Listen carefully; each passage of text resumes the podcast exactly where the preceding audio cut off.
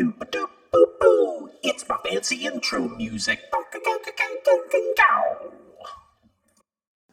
Hi, I'm Joe Federer, and you are listening to the Social Media Psychology Podcast, where we take a deeper look into the mindsets of actual human beings who drive online culture so we can sell more stuff to them through marketing and advertising.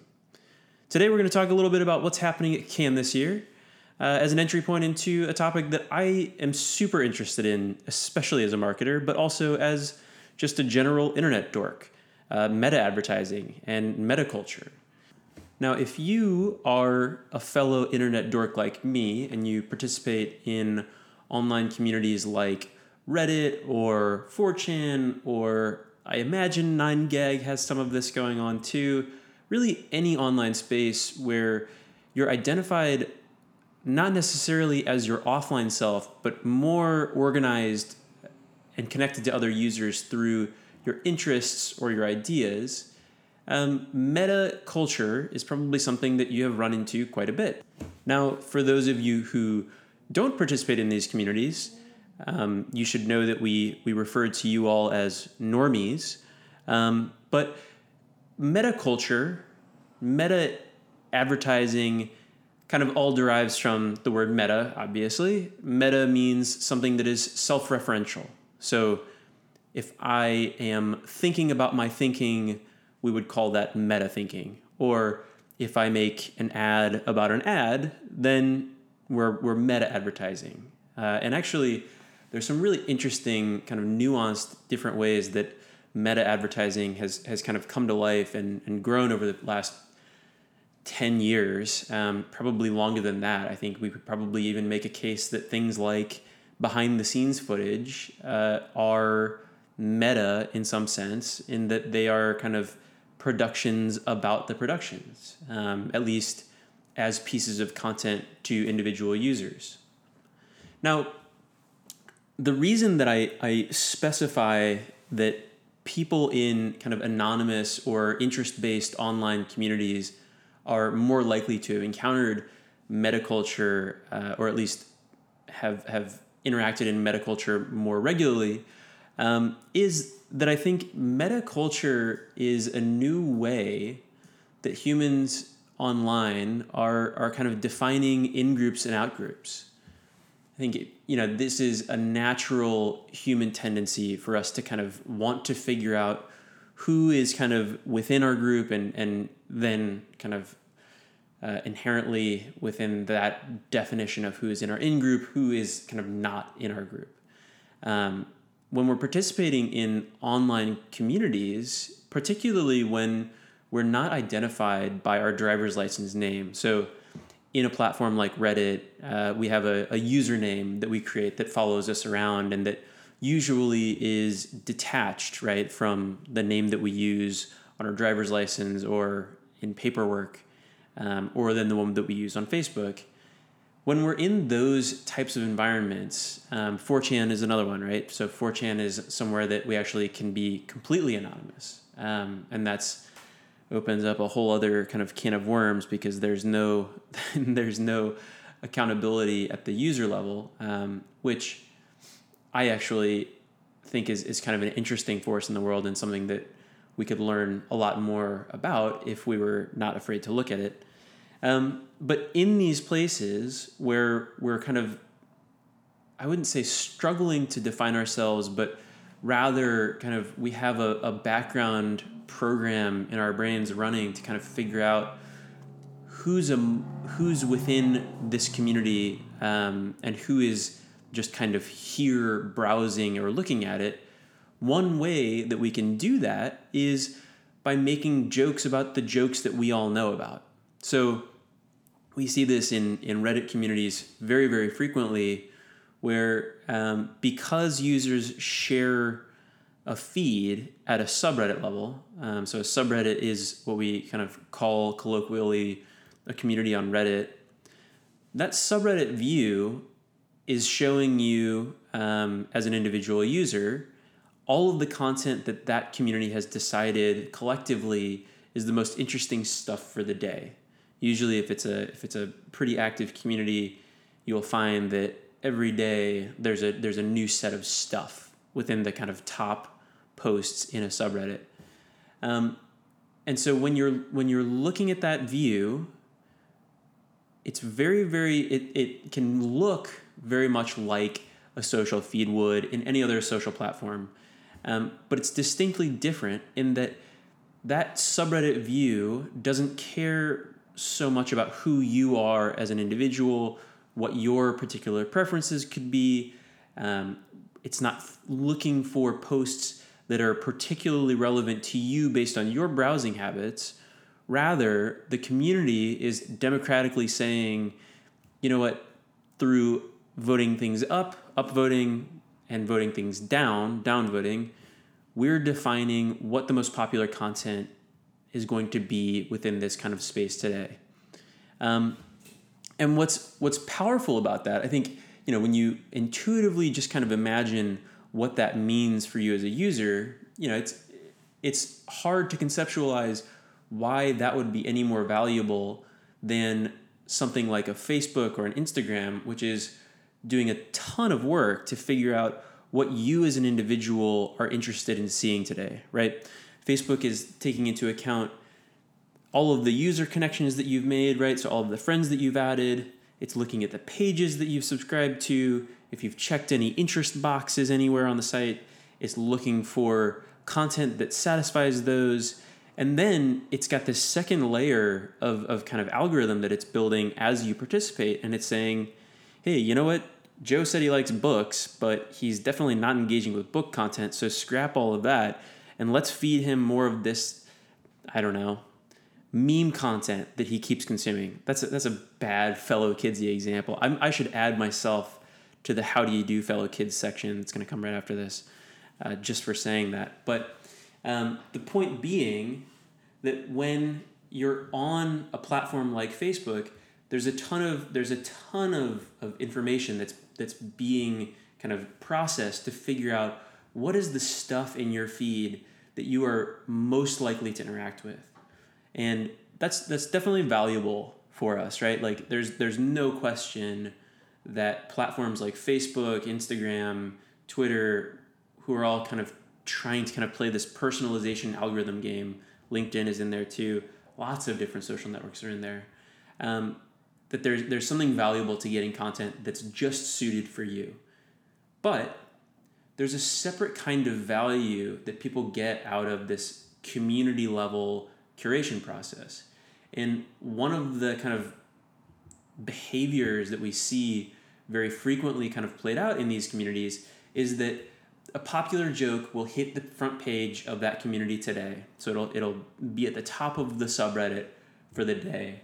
And then someone sees that and makes a reaction to it or makes a joke about that joke or makes a post about that post and it assumes that the other people in that community have also been exposed to that content and it can it can pretty well do that for people within a specific community because there is not a personalization algorithm applied to the community level view right? So the community level of view is for everybody. It doesn't matter who you are in the world, what your profile picture looks like, how many followers you have, or anything like that.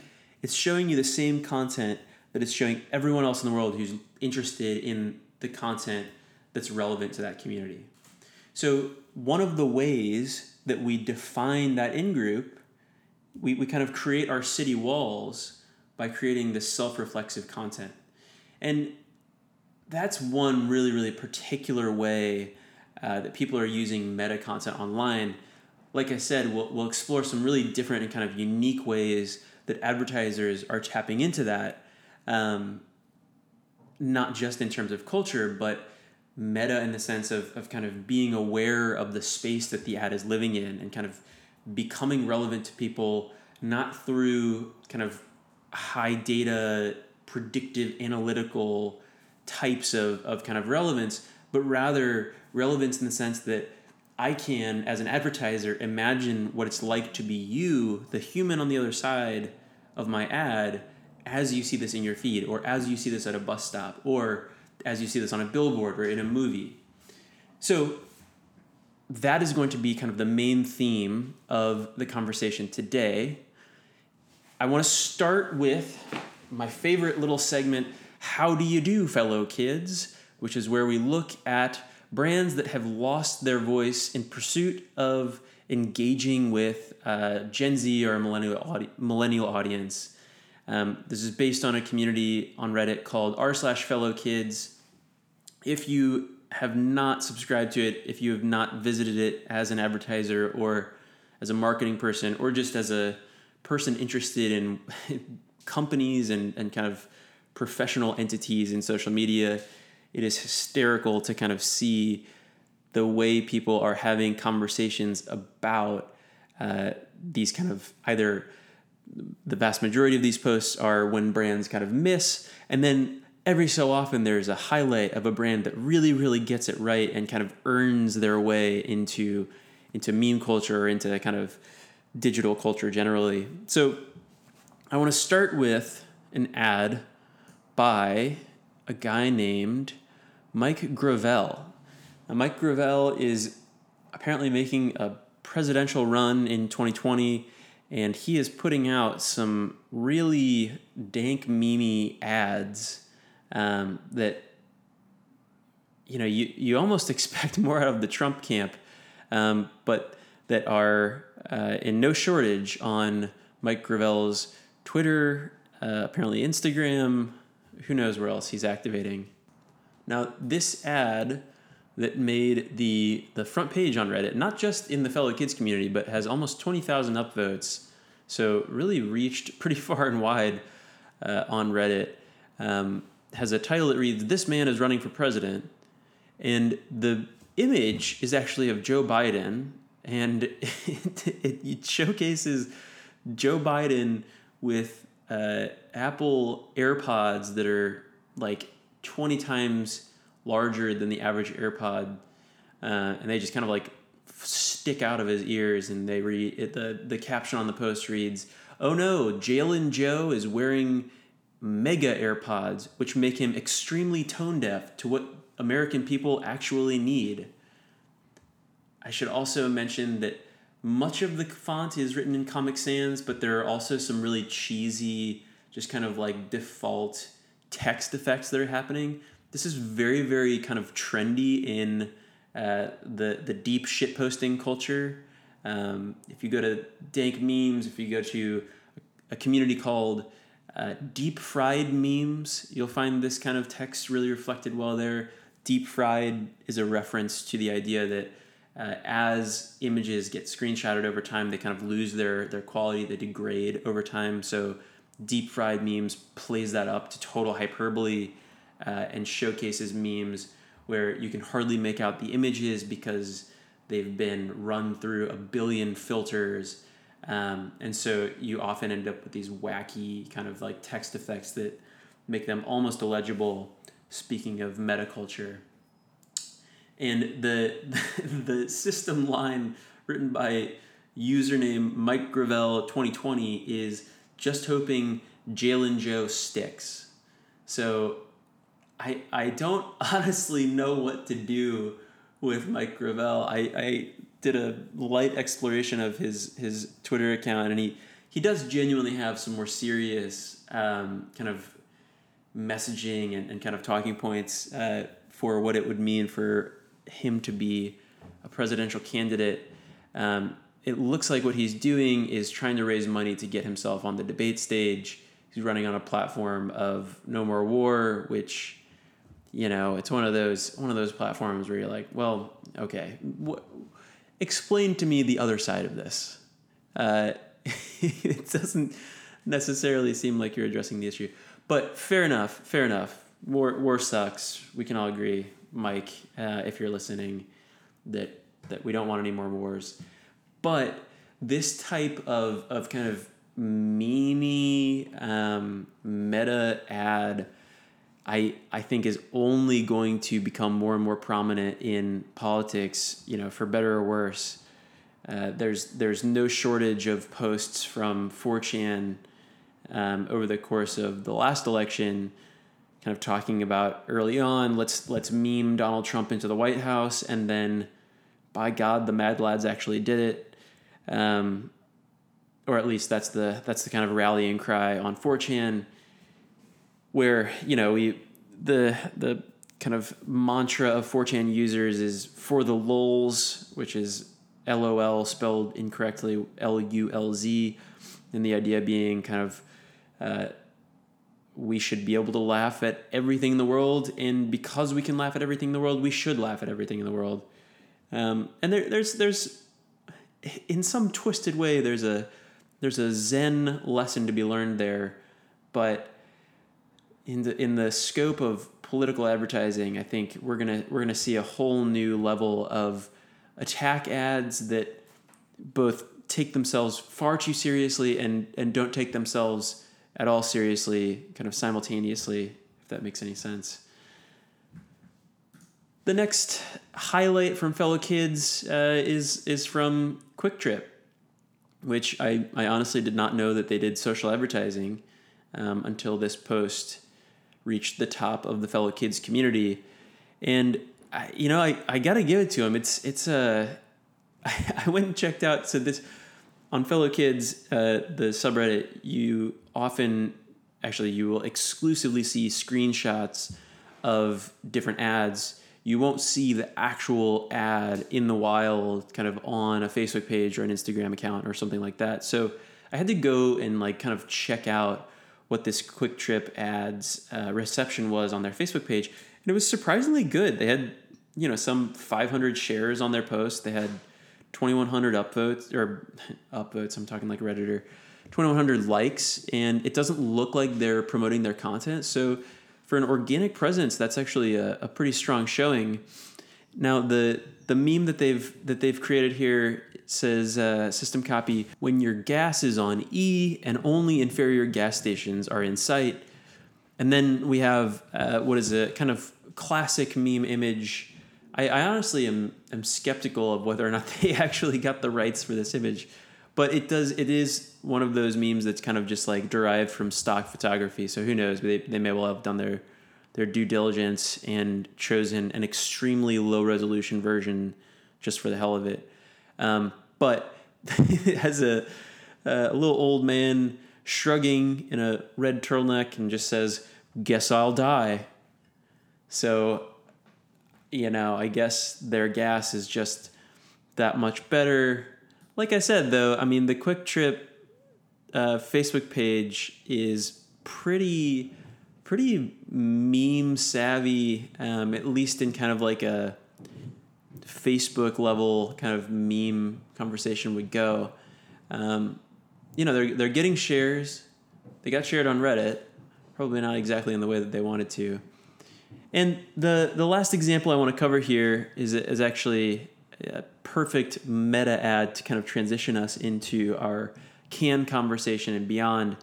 So, in order to understand the meme here, I'm gonna I'm gonna start with the original format that they're playing off of, which was uh, it's like a relatively low quality illustration of a car salesman next to a car uh, and a guy who looks to be kind of considering what the car salesman is saying.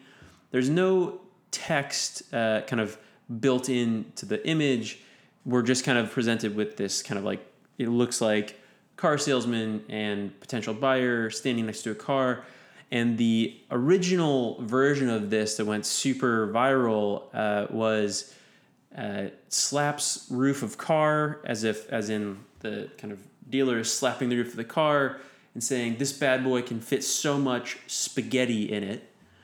And that probably doesn't make any sense to you um, unless you are, like I said, a fellow deep internet dork. So the idea is that having spaghetti in your pocket uh, on the internet, on the deep internet, is a way of kind of talking about or kind of referencing a social shortcoming. So if I uh, was a middle schooler and I went up to the cute girl in class and I stuttered or I said something weird that made her kind of laugh at me, I might describe that as me having spaghetti falling out of my pockets.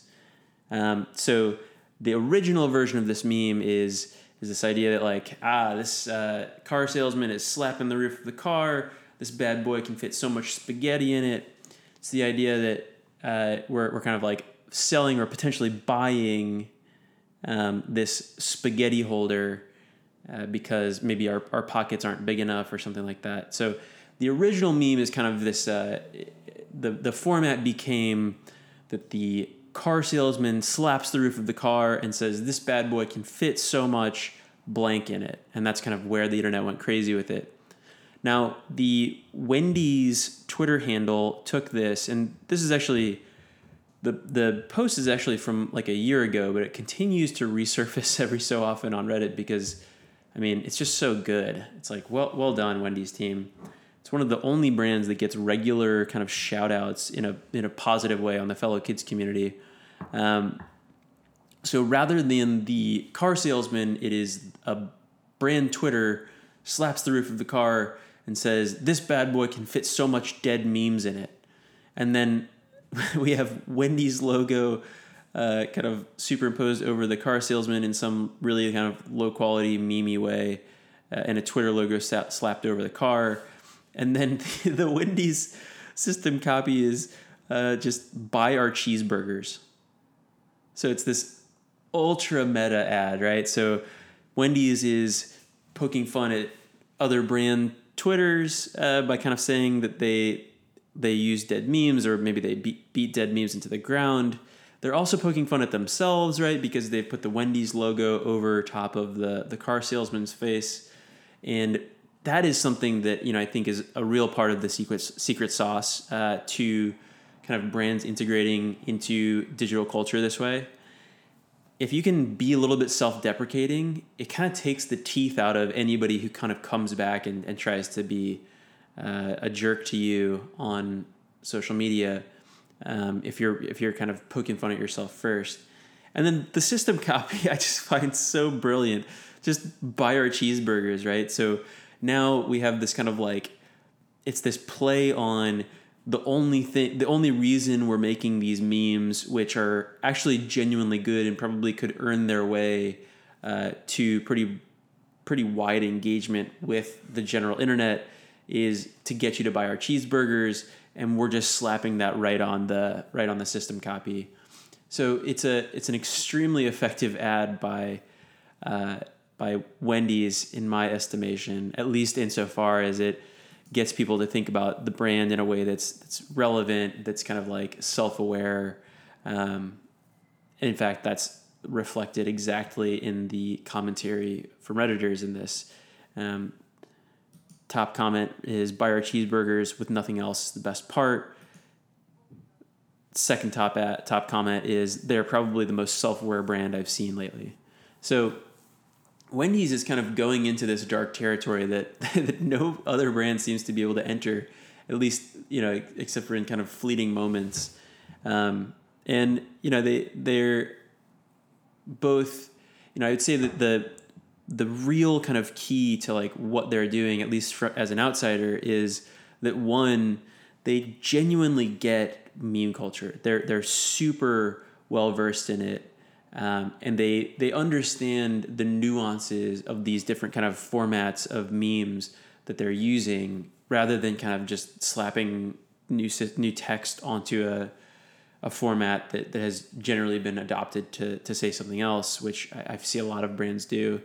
Um, two, when they're making these memes, right? They're not. It's not just hey, let's what's the most engaging thing that we could ever post in the history of the world it's how would our brand kind of filter this meme through that lens? Like, how do we make something that genuinely feels like it's coming from the perspective of the brand uh, and not just kind of a uh, a grab for engagement, right? So, in that way, they're transparently adding value to feeds by being culture, culturally relevant. And then, uh, you know, I think the third piece, and this is something that I think lots of brands are going to be uncomfortable with, but are going to need to get comfortable with if they're going to succeed in, in kind of social media and digital culture generally, is that being self deprecating. That's that is a part of meme culture, It's something that you see reflected in meme culture extremely broadly. It's how users are talking about themselves. It's how users are talking about other users. If we're a brand and we're going to enter that space, we need to have a little bit of a thicker skin um, when we when we go to kind of engage in, in these, these types of conversations. If we're going to go engage in these types of conversations, and if we're not, then let's just stay away from them. Okay, let's move on to the Cannes Film Fest. And yes, I'm going to continue calling it Cannes because when I say con, I, I just feel like an imposter. Um, Cannes is when we all pat ourselves on the back for having made art with our clients' budgets and then spending our clients' budgets to promote that art uh, to broad audiences. Um, th- this is actually something that we kind of touched on in a discussion about the r slash advertising community on Reddit last week. Um, you know, there's there's a there's a real gap between how we evaluate ourselves as an industry and how the actual humans out there in the world who we're meant to be convincing um, think about this content and think about our ads. Um, this is one of the one of the rare times when having an art degree uh, comes in a little bit handy. Um, when I was in college, I studied both uh, fine arts, uh, drawing and painting, and advertising within our, our kind of communications school. Um, and so I thought a lot about the kind of difference between what it means to make art and what it means to make artful advertising. And one of the things that I was really struck by in uh, in schools, particularly uh, in kind of business and advertising classes, was that you know those those really terrible used car dealership commercials that like played nonstop when you were a kid? Or they, you know they, they probably still do but they, they like don't run them on hulu so i don't see them anymore. Um, those ads are extremely effective when an advertising car dealership puts content out there like that it demonstrably increases traffic and purchases on their on cars on the lot. It does most of the work that we would expect really polished, great advertising to do, but that we would think something relatively tone deaf like that uh, probably wouldn't.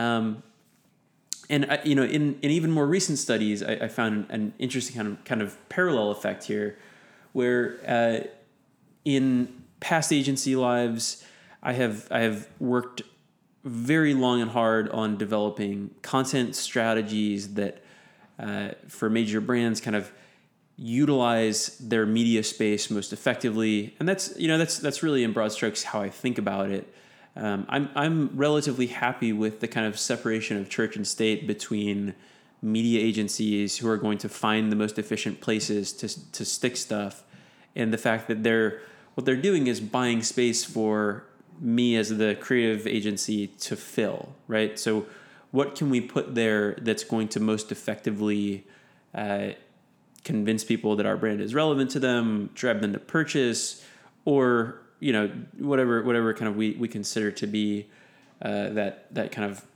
primary KPI from which the KPIs that we actually talk to the clients about are, are loosely derived.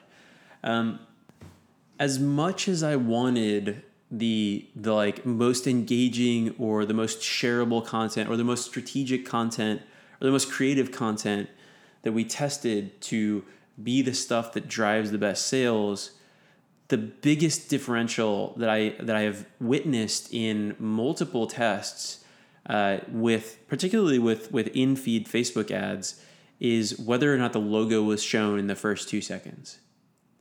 So there's there's some amount of and and to be fair, you know, this is kind of skewing towards recognizable brands that you know they're most of their goal is just kind of like build recall and build familiarity with you so that you know when you get to shelf or when you when you go to make a big purchase uh, that you know their name kind of comes top of mind but i do think that it's it's really relevant to this conversation around what is effective advertising? What do we aim at as advertisers? I think we've we've all kind of had those conversations, at least those of us within the industry, about advertisers who advertise to advertisers, and that's a real effect. And it's something that a lot of the the large agencies, at least the large creative agencies, are, are kind of scolded for, um, but not in any not in any real way that's going to take away their uh, Cannes Lion, the the Grand Prix winner, um, which is the, the kind of highest award that an advertiser can get at Cannes. Um, you know, is is always a respected agency. It, it usually becomes kind of a windfall for that agency and, and kind of wins them new business for the following year. So while everyone is kind of patting themselves on the back, um, I'm, I'm choosing specifically not to use the euphemism of jerking each other off, although I have to tell you that I'm, I'm tempted to do that. I won't. Um, this, this UK firm called System One put out a very interesting study that looks at the the kind of performance of Cannes Lion and Cannes Grand Prix winners, um, and kind of stacks them up against average advertising. So the way the study works is. Uh, people are asked to score ads on a scale of, of one to five for their emotional effectiveness. Um, the methodology is approved by an organization called the IPA in the UK, which is the Institute for Practitioners of Advertising, um, and it's it's apparently a, a good predictor of, of how performant an ad will be. Now, hilariously, of the 11 Grand Prix winners that were tested in this group, five of those scored a one on that scale. So a one out of five, the absolute worst score that they possibly could have, have made. The the Cannes Lion winners, so the, the study is separating out Grand Prix winners, which which are the, the kind of top award uh, for the festival, from Gold Lions, which are which are also extremely prestigious, but not quite at that same bar. The Gold Lion winners fared a little bit better, um, with 53% of Gold Lion winners scoring a three or above, um, as compared to 16% of the of average ads scoring a three or above. So, you know, a, a three is a is a pretty high bar in the scope of of this study, but the only Grand Prix winner to score a five out of five on that scale is a meta ad. Now, if you pay attention to advertising and advertisers talking about advertising, you have absolutely seen this commercial um, or at least snippets of it. This one was created by Saatchi and Saatchi for P&G. It's the "It's a Tide" ad commercial, which you know not only kind of took the internet by storm last year, but you know in terms of of meta advertising is is pretty much in the middle of the bullseye there. Uh, so the the ad right is is a spoof of many different kinds of familiar advertising. We have the um, like a stereotypical weightlifter commercial where it turns out to be a Tide ad. We've got a mechanic under the hood who turns out to be a Tide ad. We've got the diamond necklace being placed on on a woman, which turned out turns out to be a Tide ad. Um, and of course, you know this gives the internet total license to go take every meme and, and video clip in the world and uh, you know cut it so that whatever happens in the beginning was actually just a Tide ad which surprisingly you know if i if i had been working on that campaign as kind of a as a digital strategist i would have probably been a little bit concerned about where the internet might take that. Um, but the the popular ones the ones that got spread around really were were pretty positive. Um, i'm sure that someone listening can dig up some some absolutely horrible example of like World War II footage, um, like internment camps or something, and, and turn that in, and see somebody who turned that into a Tide ad. But uh, at least in terms of popularity on on platforms like Reddit, on platforms like 4chan, the ones that really made the rounds that got spread around and shared through the rest of the kind of social web um, they really were pretty positive towards the brand, and that's that's really a, a feat on their part, um, and really speaks to the the kind of self awareness and the the creativity within the bounds of of kind of the brand framework. You know, I think that's often when we when we see advertising that doesn't quite match up to our expectation of the brand or that doesn't quite feel within the brand's voice, that's often where we, we kind of lose people and where we kind of attract the negative attention that you know I think we all we all kind of like dread uh, creating a spot like the Pepsi Kendall Jenner Kendall Jenner? Kylie Jenner? I don't know. It, one of those two. I, somebody's gonna be mad at me for not knowing the difference between those two but um, honestly I just don't. So meta advertising I think is just it's an, it's a really interesting trend. It's something that we we see I think increasing in terms of its uh, the frequency that, that ads are, are doing this. Um, I think this this kind of P&G, it's a Tide ad was a really interesting example of, you know, taking a, the format of, of TV ads and playing that back to us in a way that's funny and interesting and surprising. And it, it kind of hacks the medium, right? So when you when you watch the the single Tide ad, it feels like you're watching a bunch of five second rapid fire ads for different things that you know even just in terms of like user mindset of, of viewer mindset as they're watching you know i think we, we all have kind of felt that trigger of we're, we're zoned out for the commercial break while in, in like during a game or watching a show or something um, and something kind of like snaps us back to attention I think the Tide has a really interesting way of, of kind of snapping people into uh, you know there's a there's a jarring kind of transition that happens between each of those ads and they're really maximizing the space that they've got right? So most of these likely ran in 30 second spots and they were able to fit probably five or ten different creative variations into that into that 30 seconds and i think that's a really effective way of, of grabbing attention in a medium that's really struggling for attention. I think we, you know, I don't, I don't have to pull up statistics for you all about how much people are on their phones while they watch TV. It's kind of just taken to be truth for us at this point.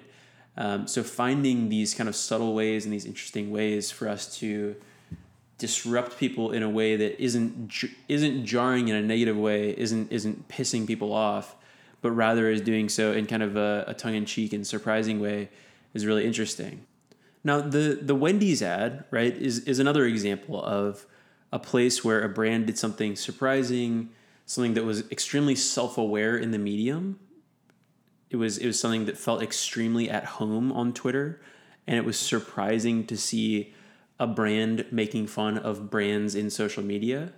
So that's a, that's kind of a, a separate way that we can think about what it means to be meta, what it means to be kind of aware of our channel as we're engaging in that channel. And I think that's that's the real kind of um, learning for me as I kind of reflect on what's so compelling and what's so interesting about meta meta advertising is that this is a space where brands and the ads they're creating are aware of themselves in the space that they're that they're playing in. Now, like I said, there there are other ways, right, that brands can kind of get meta with ads. And one that comes to mind from the past year that I, I thought was particularly hilarious came from uh, Wieden+Kennedy up in Portland uh, for RX bars, right? So if you if you've seen the spots, they're featuring Ice-T, uh, and he kind of pops out of a window and he says stuff like, "I'm a rapper and this is an ad," or they offered to pay me in mint chocolate chip RX bars or money, and I took the money. And they're just they're just kind of hilarious. They're they're ultra meta, right? They're they're referencing themselves as ads, so they're not they're not poking fun at another advertiser.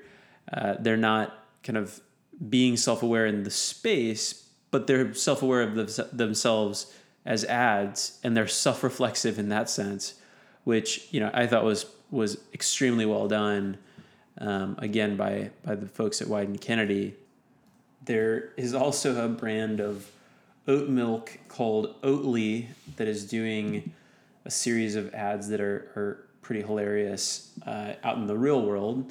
So I stumbled across one of these on a on a BART ride, so a San Francisco public train ride the other day, uh, and have seen them pop up on on Reddit and a few other uh, kind of social channels, uh, kind of organically, which is which is great for them. Um, it, so one one reads oat milk ads in trains that give you something to read, so you don't have to make unnecessary eye contact with complete strangers, are so convenient.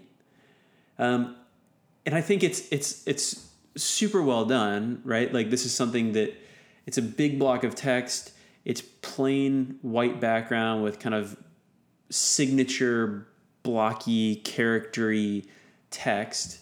Um, so it's super recognizable, and it delivers on on kind of predicting what is the what is your mindset right when you're when you're standing on a train. They they've done these uh, similarly as like billboards.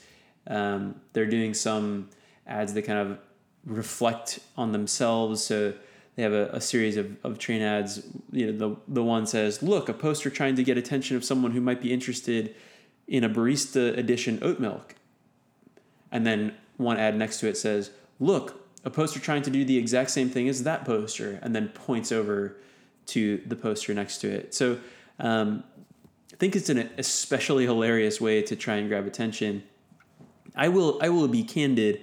I have given oat milk a try not this brand, but I cannot shake the feeling that it tastes just like like dirty cereal milk, um, and not like not like the good dirty cereal milk, not like fruity pebbles leftover cereal milk, like like somebody just ate like I don't know, uh, like grape nuts, and then just left a bowl of that of that milk behind, and that's to me that's what oat milk tastes like.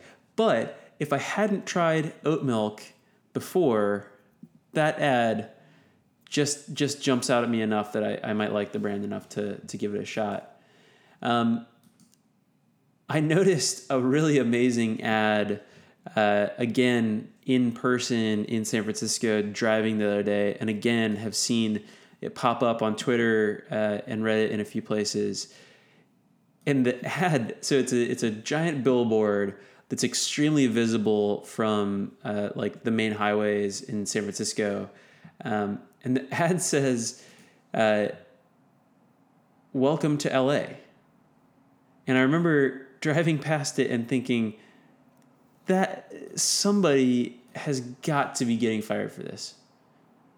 There's no way that somebody could have messed that up so badly so that they gave i guess the the ad creative to the wrong printer and brought it to the wrong city.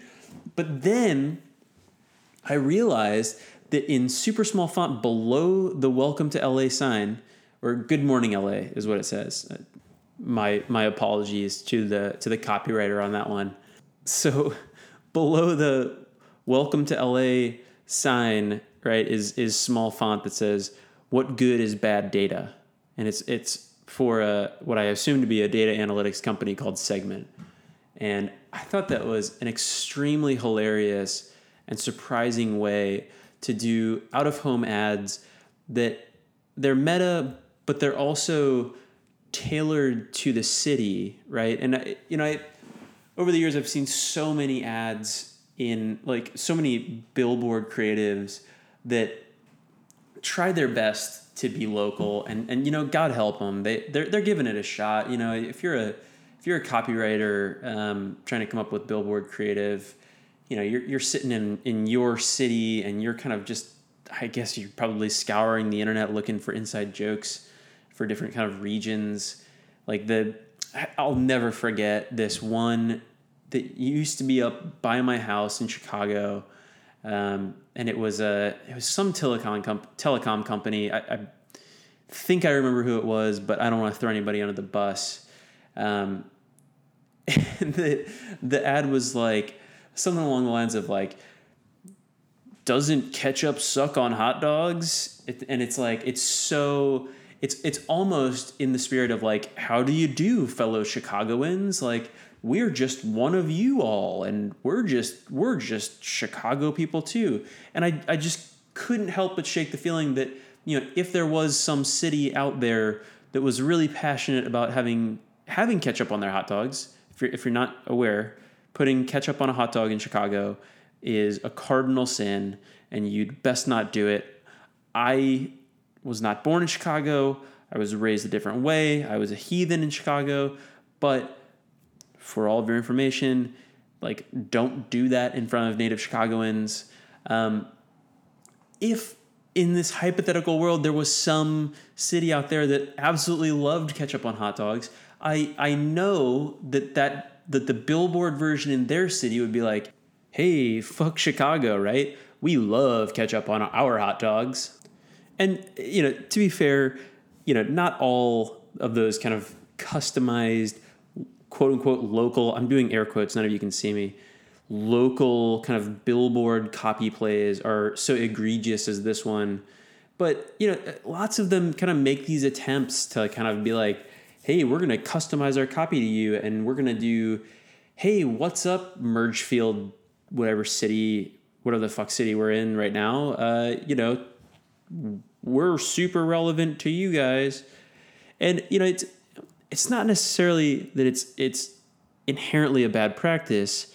You know, I think people who aren't ultra skeptical of ads, who don't you know aren't aren't dickheads who work in the industry and are are looking for the kind of nuances that go into ads like this. Um, I'm not sure that they that they have quite the same kind of negative reaction that, that I do to it. Um, but it's not thinking about the ad from the perspective of the person on the other side. And it, it, to be fair, it's it's really difficult to. You know, if you're if you're a major brand and you're running billboards in 50 or 100 or 200 cities in the US, I mean, good luck, right? Good good luck writing copy that feels like it's from each of those particular cities. But let's not fake it, right? Like let's they know that we're not a local company if we're you know insert massive telecom brand here. We know they know. They know we know they know. So let's acknowledge that they know that we know that they know. Right? Now the the last example, I have to end on a positive note. People tell me that's what I should do. Um, is with Geico. I think Geico, you know, obviously a force in advertising a brand that everyone kind of looks up to as as being extremely creative. I mean, to be able to to become the advertising monolith that they that they have become for insurance, right? Like that that's a feat of creativity and strategy and and all of the other disciplines uh, in advertising and marketing combined. Um, and we're, we're probably all familiar with the the super meta ads that that Geico has done, right? Like they uh, they did the unskippable YouTube pre-roll ads where you know it was an it was like a 15 second unskippable ad on YouTube and the you know Geico plugged their ooh like I'm saving so much money. And then the omniscient narrator comes in and says uh, you can't skip this ad because it's already over. Um, and it was a super self-aware way right to participate in YouTube without putting any sense of like kind of brand credibility or brand brand safety on the line. Um, just something that was extremely attention grabbing and in my mind extremely effective both you know from the perspective of like what's grabbing the attention of fellow advertisers and what's actually going to get people to kind of like stop in their in their kind of YouTube tracks as they're as they're kind of transitioning between videos. But Geico really has made kind of a legacy, right, of, of meta advertising in, in subtle ways. The um, the Geico gecko, right? The whole the whole shtick with the gecko in the onset was that people were accidentally calling the gecko because they looked up Geico incorrectly in the phone book. Um, yeah, it was about phone books. Remember those? Still get those. Um, and then and then there's the Geico caveman, right? Like it was uh, the the Geico caveman was uh, like there were these ads, right, where a caveman is walking along in the commercial, and then the caveman stumbles across ads that talk about how Geico is so easy that a caveman can do it, and then the caveman gets offended, right? So it's it's this self-referential in in a way that's totally contained within the ad itself. And that's that's actually something that that Geico does really really effectively and that it's probably gated behind the the level of media that they that they buy every year, right? You you can't have self-referential content um, that isn't kind of everywhere and that everyone's not familiar with. Geico is playing on the fact that people have seen these ads before, um, and they're they're using their creative kind of ethos to to update them in, in interesting and kind of compelling ways, or to you know at least carry on that conversation. So you know I, I think it's probably it follows logically that the the most recent Geico campaign was uh, kind of tooting their own horn a little bit. At least that's that's kind of how I looked at it when I first saw it. Right, um, Geico was running a, campaign to get people to vote on their favorite Geico campaign, and that's that feels like meta in a in a not super self aware way because I don't. I don't I don't feel like people are tuning in to YouTube to like check out Geico commercials. I mean, except for me in kind of refreshing myself on what Geico Creative looked like before I before I started talking about it here. Um, they're not they're not super easy to find. So in combination with having people uh, vote on their favorite Geico ads, they also had some kind of sweepstakes going, where I guess they offered to bring the sweepstakes winner into a Geico ad. So uh, you know that's that's meta in a whole different way, really, right? So it's we're advertising the fact that you can vote on your favorite Geico ad, and the winner of a sweepstakes related to that ad would then become part of a new ad.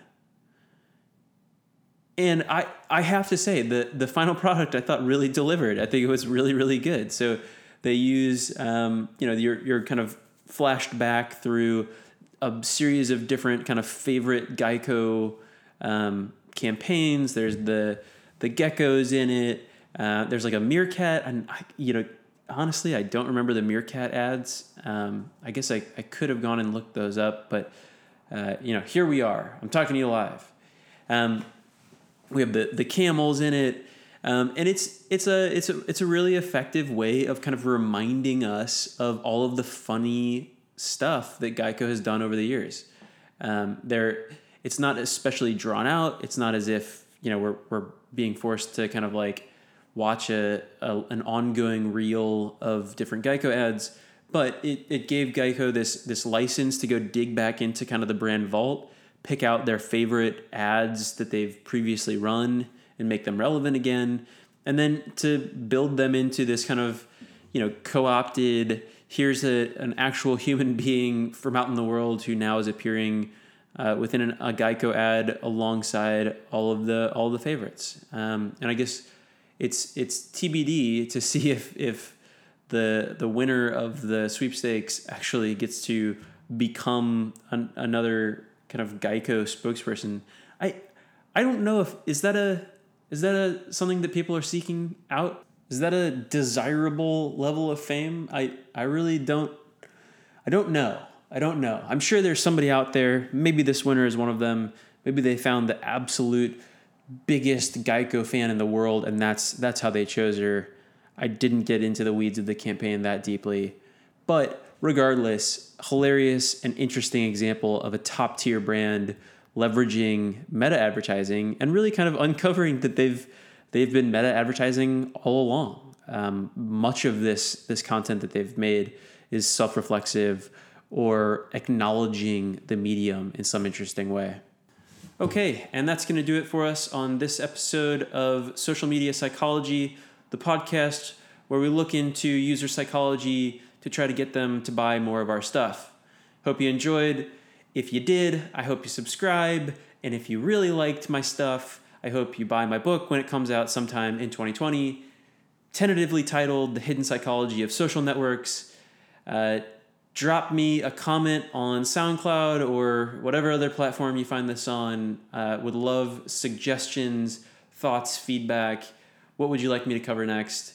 Tune in next time for another episode of manipulating people's psychology for financial gain. Goodbye. This is the outro music. Because you subscribed.